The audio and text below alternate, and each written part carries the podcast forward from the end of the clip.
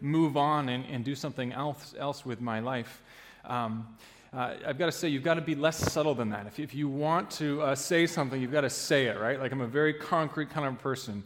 Um, but we're really, the point of the sabbatical wasn't to move on. The point is to be refreshed and to be retooled uh, for the next season of ministry. And, and, we love Ludington. We, we feel like we're putting roots down here. Uh, we're, we're looking forward to being away, and then we're looking forward to uh, coming back uh, ready for the next season. Um, we will be in Alaska, my home state, uh, for uh, all summer long, so we'll be able to see mountains again for the first time in a long time, be able to kind of soak that up and, and get some new Alaska stories to, to tell. Um, and I have realized over the past month or so that the more my attention has been uh, thinking about uh, sabbatical and thinking about Alaska, I think more and more of the stories and illustrations that I've told have to do with Alaska. So I feel like I owe you something of an apology for bringing this up again and again and again lately. Uh, but then I also owe you an apology because I'm not really planning on stopping that. Um, it's really probably only going to intensify over the next uh, month or so here. So I guess the expression is sorry, not sorry. Um, but so I, I, growing up in Alaska, we had uh, sled dogs. We had huskies, and um, I think my dad was trying to be as stereotypical as possible. He'd moved from Massachusetts up to Alaska, and he really wanted to feel like he was an Alaskan. So he grew a big beard, and he got a bunch of uh, dog sleds. He made his own uh, dog sled, dog team, and all that. But if you're not familiar with uh, dog sledding at all, you might uh, think about it as something that's maybe not that great for the dogs. Like, it doesn't seem very nice to strap them into a harness and, and make them pull you along in the snow and the ice. It, it maybe doesn't seem like the best thing for them. Uh, but I can tell you from growing up around Huskies that, that they love doing this. They love to run and they love to pull. Uh, my wife's family grew up with a Rottweiler, and it's a very different kind of dog than Huskies. Um, she made the mistake once of trying to take that dog on a run. Uh, you know, it seemed like people take their dogs for jogs, and so she went along, and they didn't make it very far before she realized that that was a huge mistake. The dog actually just lie down on the ground and refused to budge. She almost had to pick it up and carry it home just to get it uh, back to uh, their family's yard. If you put a harness on that dog and told it to pull something, there's no way it would do it. It would just look at you like you're crazy. I'm not going to do that.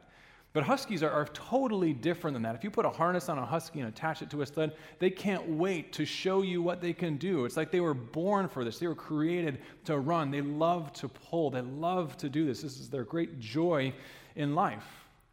And I was thinking about this, and I thought, well, well, what about you and me? What is it that, that really drives our lives? What do we love to do? What do we, when we're, when we're doing something, what is it that, that makes us think, man, this is what I was made for? I mean, it's easy with huskies because they're not that complicated, but, but we're more complicated people than that. What is it that, that drives our life and, and gives the, the passion behind us? Now, you might have an answer to that question right now. You might think, no, this is what I do, and this is what I love to do, this is what I was created for. Or maybe you're not sure what that purpose is. Maybe you're in high school, maybe you're in college, and people keep asking you, what are you going to do next? and you want to shout, like, I don't know what I'm going to do next. I don't know what I'm supposed to do with my life. I'm trying to figure that out, I don't have an answer for that. Or maybe you've kind of given up hope of ever finding an answer to that. You've, you've reached the jaded old age of 30, and you think, well, I'm just going to grind it out. I don't know what else there is to do here. I don't, there's nothing here for me. I'm just going to uh, do what I do. My family is going through a, little book right now called the New City Catechism. It's a set of question and answers that are designed to, to teach kids about God. And if you grew up in a particular church, then, then maybe you had that kind of a thing uh, in your church as well. But these question and answers, one of the, the famous beginnings to this uh, is, is the opening question What is the chief end of man? In other words, the first question out of the book is What is our biggest purpose that we were created for? What is the ultimate goal of our lives? Did anyone grow up with that? Do you, do you know the answer to that question? What is the chief end of man? Anyone know? Oh, no one's going to raise their hand. See, all the old people were in the first service, and now you guys didn't grow up with this stuff. It's to glorify God and to enjoy Him forever. It's to say that, that what we are made for, our greatest purpose, our greatest goal in life, is to bring glory to God. That is what we are made for, our whole lives ultimately for the glory of God. And so, as we wrap up our series on these, these core gospel truths that, that shook the world, we're going to see how all of them come to this final theme glory to God alone. So that's the wrap up today. We're, going to see today how that happens, how the gospel points everything to the glory of God. So grab a Bible. We're going to look at Ephesians chapter 1. If you don't know where Ephesians is, or if you don't have a Bible, that's fine. Just grab one from the Pew Racks. Ephesians 1 is found on page 1814 of the Pew Bibles. So Ephesians chapter 1 is where we're starting, page 1814 of the Pew Bibles. So as we look at this final theme of glory to God alone, We're going to see how this whole thing is really uh, the work of God. And, and then we're going to see how that impacts our lives and what it means for us to live for God's glory. So we start off by seeing that, that all glory goes to God alone because the gospel is God's work from first to last, from beginning to end. This is all about what God Himself has done. So let's look at Ephesians 1 and see how this is drawn out here.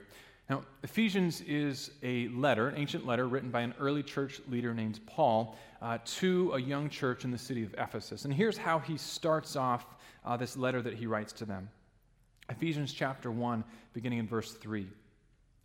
Praise be to the God and Father of our Lord Jesus Christ, who has blessed us in the heavenly realms with every spiritual blessing in Christ.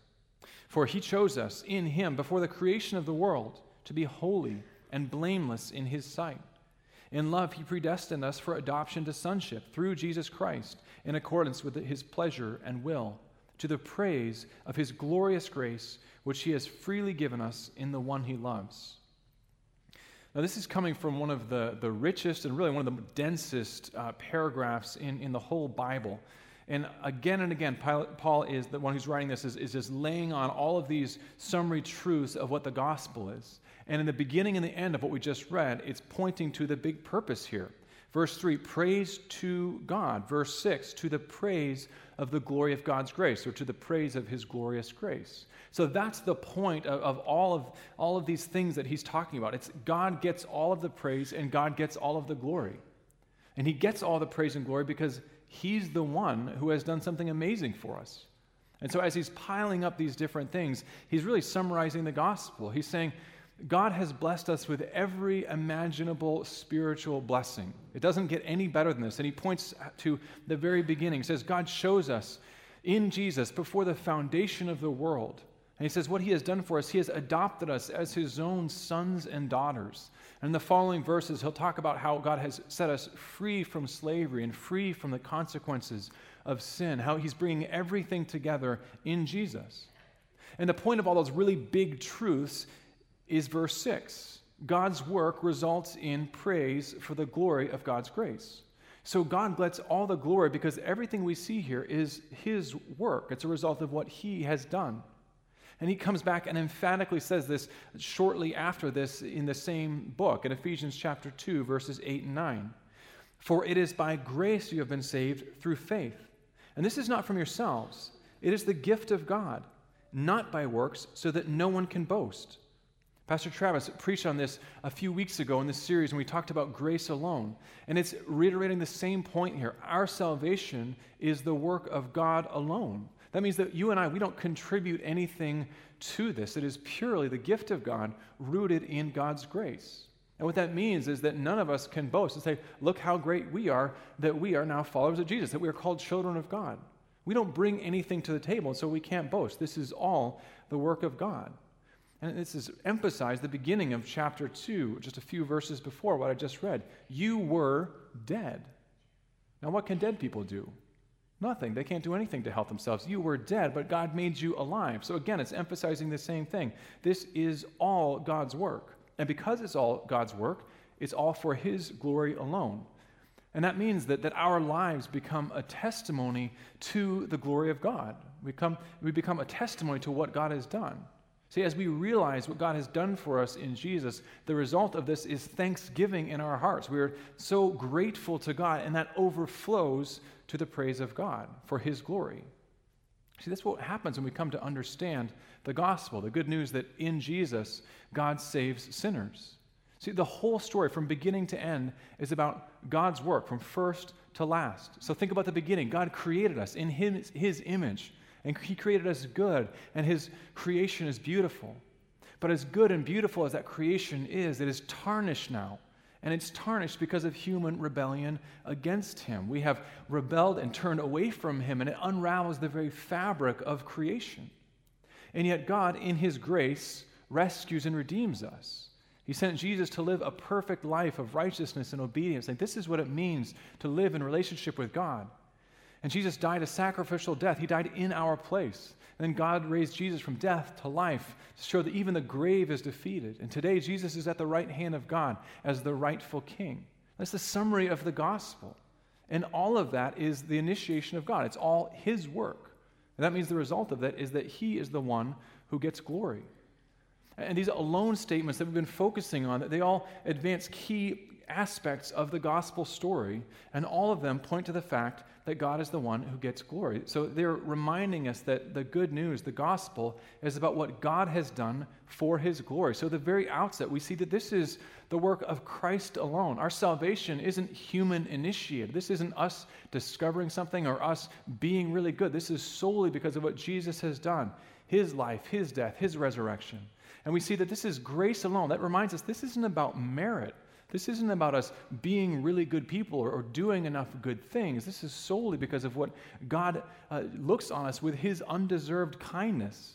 And then we see that this is faith alone that we receive this. It's not received by us doing a bunch of good things to kind of pay God back or doing a bunch of good things to show that, that we were worth it. No, it's received as a gift by faith alone. And then Scripture alone reminds us that it was God's initiative in us even coming to discover this. We, we didn't kind of go on this journey of human discovery and, and find the gospel. God sought us out and showed us through His Word what He has done for us. And what all of those things together mean is that the only one who gets credit is God Himself. He gets all of the glory. So, first and last, this is about God. And so, all of the glory goes to Him. Our salvation is a testament to God's glory. Now, if you hear that and you kind of think through the implications, it's possible for you to think, well, so what place do we have in this? Do we have any significance uh, at all? Do we even matter? Are we just kind of pawns that get tossed back and forth in this whole thing? Well, we actually find that we have our meaning and we have our significance in the glory of God. So think about it like a sports fan. When your team is doing well, you glory in your team's glory.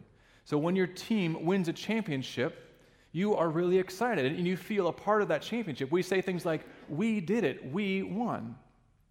So, a couple years ago, when the Chicago Cubs won their first World Series in, in ages, the whole town went crazy. They, they were flooding the streets and excited. They're singing this song that had kind of become the, the anthem of the Cubs, this Eddie Vedder song saying, Someday we'll go all the way. They're singing it in the streets, and then they're saying, No, today is our day. But wait a minute, if you think about that, it's kind of odd that they're using the first person we to say that, right? Today is our day. Someday we will go all the way. Well, think about that. The people celebrating in the streets, they didn't do anything to bring that World Series championship to their city. They didn't get a single hit, they didn't contribute to a single out. They weren't in the front office putting together a team and determining which players to sign. They weren't even in the dugout putting players on the field and calling plays. They're totally passive in this whole thing. So, how can they say, We did it? This is ours? Well, it actually makes sense because when glory goes to your team, you get to be part of that. So, of course, the fans didn't do anything to contribute. And so, of course, all of the glory and the credit goes to the players and the management and all of that. But fans get to enjoy the celebration of that. They get to glory in their team's glory. They get to share the joy of what has happened to their team. And, and that's us here. As we look at the gospel, we see that God has done everything. So all the credit, all the praise, all the glory goes to Him and Him alone. None of us can take any credit for any of this. But we get the joy of participating in it and saying, look at this amazing thing that has happened. So we get the joy of being able to celebrate what God has done. We actually find our meaning and purpose and our joy in being able to point to what God Himself has done. So all the glory goes to God, and then we find our place in giving Him glory. So let's talk about more about what that means. So we see, first of all, that, that all the glory has to go to God because He's the one who acted. He's, it's all his work from beginning to end, so he gets all the glory. But then we find our place in realizing that all glory goes to God in our lives. We become for his praise and for his glory. So listen to uh, 1 Corinthians chapter 1. You can turn there if you want, but you don't have to. You can just listen. So 1 Corinthians 1 says this, in, starting in verse 26. Brothers and th- sisters, think of what you were when you were called. Not many of you were wise by human standards, not many were influential, not many were of noble birth. But God chose the foolish things of the world to shame the strong. God chose the weak things of the world to shame the strong. God chose the lowly things of this world, the despised things, and the things that are not to nullify the things that are, so that no one may boast before him. It's because of him that you are in Christ Jesus, who has become for us wisdom from God. That is our righteousness, holiness, and redemption. Therefore, as it, as it is written, let the one who boasts boast in the Lord. And this is a reminder of something really important. None of us is in this room because we are the best and the brightest. That's not what this is about. If that was true, then we would have something that we can brag about. But he's saying here that there's nothing that we brag about. The only boasting we have is in God. See, God has been so gracious in choosing us, and He didn't choose us because we were so good or we had so much potential or because someday we might do good things to pay Him back.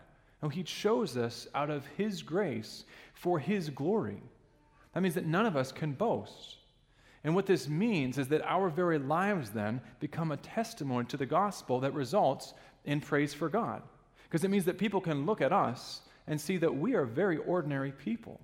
Right? We, we know that we're not better than anyone else. We have the same faults and the same failures and the same weaknesses as everyone around us.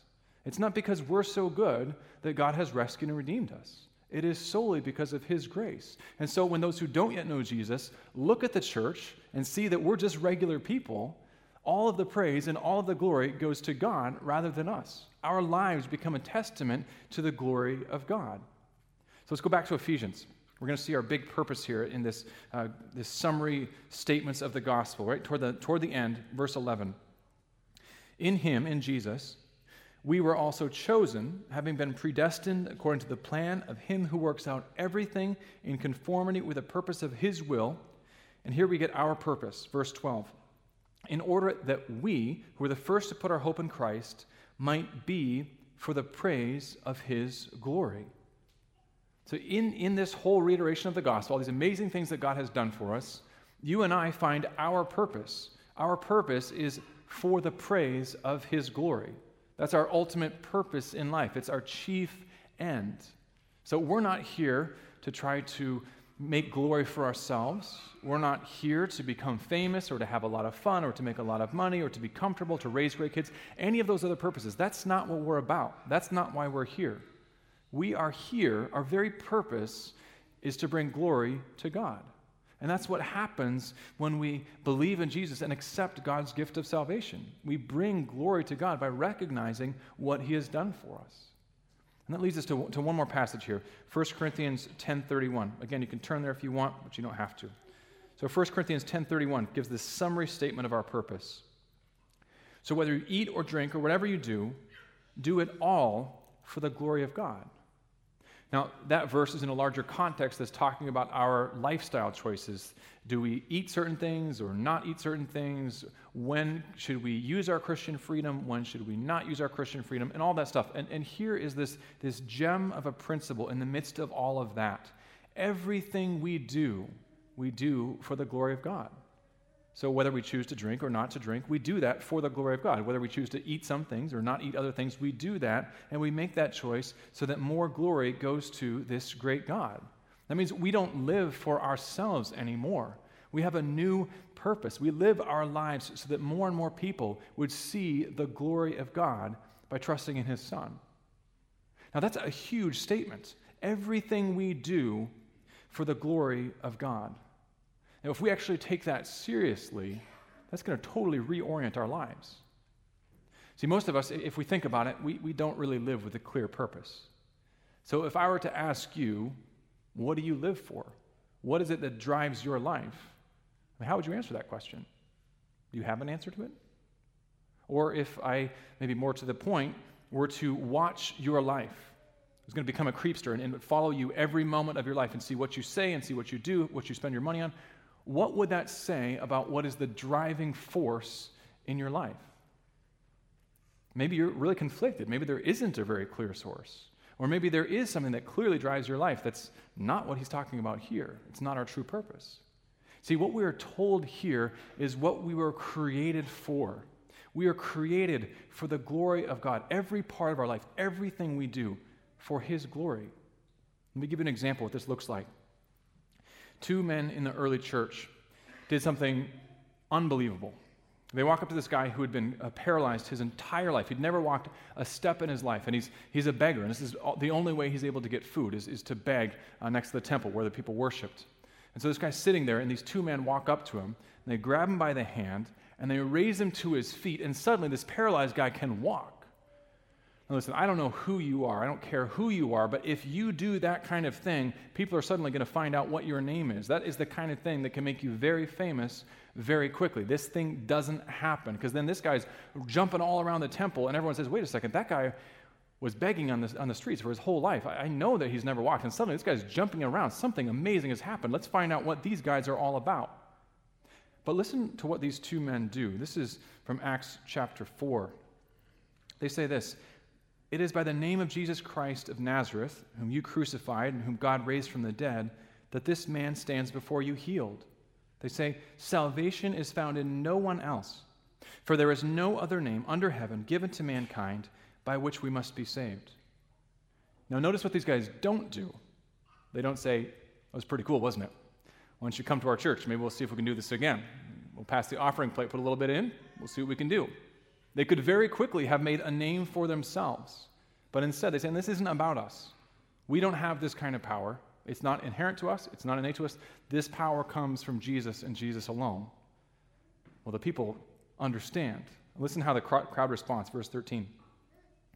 When they saw the courage of Peter and John and realized that they were unschooled, ordinary men, they were astonished, and they took note that these men had been with Jesus. That last phrase is everything.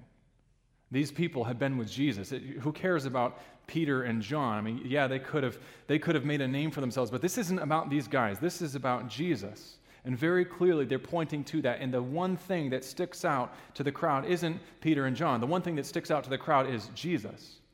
There is power in this name. There is something going on here. And it's not about these two men, apparently. Apparently, these guys have been with someone named Jesus, and Jesus is the one that matters. That's how we want our lives to reflect. That's what we want our lives to reflect. That's what drives every part of us. We want people to be able to see what we do, what we say, how we live, and say, These people, they've been with Jesus, and that has made a difference. That's what it means for all glory to go past us to God through his son Jesus. And listen, if we live for anything less than this, it's not enough. Anything less than this is going to leave us empty and hungry for more. And if you don't believe that, look at some of the things that people who have made it to the very top have said in their most unguarded moments. When they're at their most honest, they talk about how empty this can be. So I saw an article last year on, on Aaron Rodgers, who's the quarterback of the Green Bay Packers, and he was looking back at the, the highlights of his career. This high moment, he, he won the Super Bowl. His team won the Super Bowl. This is the, the greatest achievement in professional football. And not only did they win the Super Bowl, but he himself was named the most valuable player of his team. So you think about it, this is the greatest moment of his life. The highlight doesn't get any better than this. And people are talking about how amazing he is. He's on the, the all over the cover of ESPN and all this stuff. It's just amazing accolades. This guy is awesome. And here's what he thought as the team bus left the stadium I hope I don't get to do just this. And we think about that. I mean, he has reached a level that so few people ever reach. He is getting all this kind of praise, all this great press, his pictures all over the place, highlights all over the place, and he's saying, well, that's not enough. That's an amazing statement. But he's right. It's not enough. No amount of attention or fame or personal glory is ever enough because we're made for more than that. We are not made to absorb the glory for ourselves. We're made to reflect glory up to the one who created us and the one who redeemed us, our very lives to point to his glory beyond ourselves. Now, here's the thing this isn't theoretical stuff, really, at all. And the problem is, we can think of it as theoretical stuff. I mean, glory to God, that's the kind of big level concept that it's easy for us to kind of get lost in thinking about. But when we miss this, it ends up messing up the whole order of our lives. So if, if we get this wrong, it's going to show up all over the place in how we actually live our lives.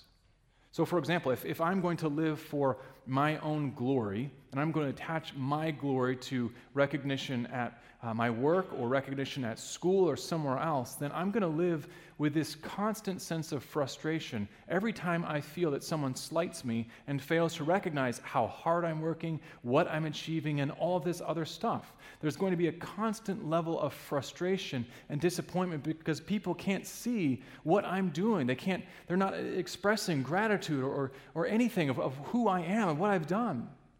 It's going to be tremendously frustrating. Or, or maybe you're going to be more noble than that and you're going to live for the glory of your kids. And really, living for the glory of your kids is just another way of living for your own glory. But if you're doing that, that means that you're going to put this crushing weight of burden on your kids. And every time they fail to obey you immediately, right away, fully, and all that stuff, it's going to just fill you with rage. And then you're going to be always looking uh, out for them and going to the teacher and yelling at the teacher and going to the principal and yelling at the principal and all this stuff because you've got so much wrapped up in the glory of your child, which will then reflect glory on yourself. But we're not created for that.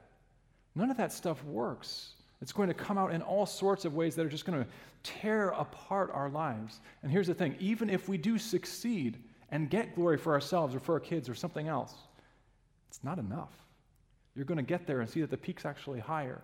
And there's always higher and always higher and always higher. There's always going to be this hunger for something more. And that's because it's built into us. Built into us is we are made for more glory than that because it's not personal glory that we're made for. It is the glory of God that we're made for, to reflect glory to Him with every part of our lives. This is what we are created to do. Of course, the, the hard question then is well, how? If we're created for the glory of God, how do we actually give Him glory in our lives? Let me suggest two different things. One, we need to cultivate a sense of awe for God and for what He has done and who He is. And then coming out of that, that overflows then to tell others about what we've experienced, about God's greatness. So we, have got to think of ways how, what is it that, that draws us to really marvel at who God is? What, what makes us think God is amazing? I, I love watching my, my son read books because he gets so excited about the stuff he reads. So we had this book about bees a few months ago, and and he kept stopping and saying, Mom and Dad, there's so many amazing things about bees. And he would stop and he'd read us a fact about this bee or read us a fact about that bee. He was just so excited about it. He couldn't contain himself. He was just so excited about this new information. What is it that has that kind of response in your heart to discovering God? Maybe it's through his word and coming back to see, well, what, what is this all about? Or maybe it's spending time out, out in nature and saying, well, God has created all this stuff. Maybe it's spending time in community with others and being able to talk through this kind of stuff. Maybe it's some quiet time in prayer, but we've got to cultivate a sense of awe over who God is and what He has done so that it wells up in our hearts. And then from that, as we bring glory to God by our own sense of awe and excitement over Him, that then overflows to the glory of God as we tell other people about Him. 2 Corinthians 4:15 talks about how more glory goes to God. It says the grace of uh, the gospel is reaching more and more people, and what happens as the gospel reaches more and more people is that overflows in gratitude and thanksgiving and praise to the glory of God. And here's the thing, every one of us who's a follower of Jesus gets to participate in this. If, if God has done something in your heart, if He has rescued you in His Son Jesus, you actually have a part in this. You have a story to tell. This isn't just for pastors or, or elders or church leaders. This is for every single one of us who has had a, the gospel has impacted our lives. If God has rescued you in his son Jesus, you get to be part of this. You have a story to tell. This is the natural outcome of our excitement for what God has done and who he is. When the University of Michigan basketball team a couple months ago won the Big Ten championship, you didn't have to tell Michigan fans to tell the story. It, was all I saw on my Facebook feed for days. When they made the Final Four in the basketball tournament, you didn't have to tell them to tell other people about the glory of their team. They couldn't help talking about it. When they went to the championship game, you couldn't get them to shut up about how amazing Michigan was. And what a great thing it was to be able to glory in their team's glory. We'll stop there. The God of the universe loves us so much that even though we are imperfect, weak, conflicted people, the kind of people who often mock God and reject God, and sometimes even say that God doesn't even exist, that God looks down at people like us, and instead of just rejecting us, he sends his son to suffer and to die because it's the only way to rescue us. And he doesn't require that we reach a certain level of achievement to be able to get there. And he doesn't make us pass a certain level of intellectual test to be able to get there.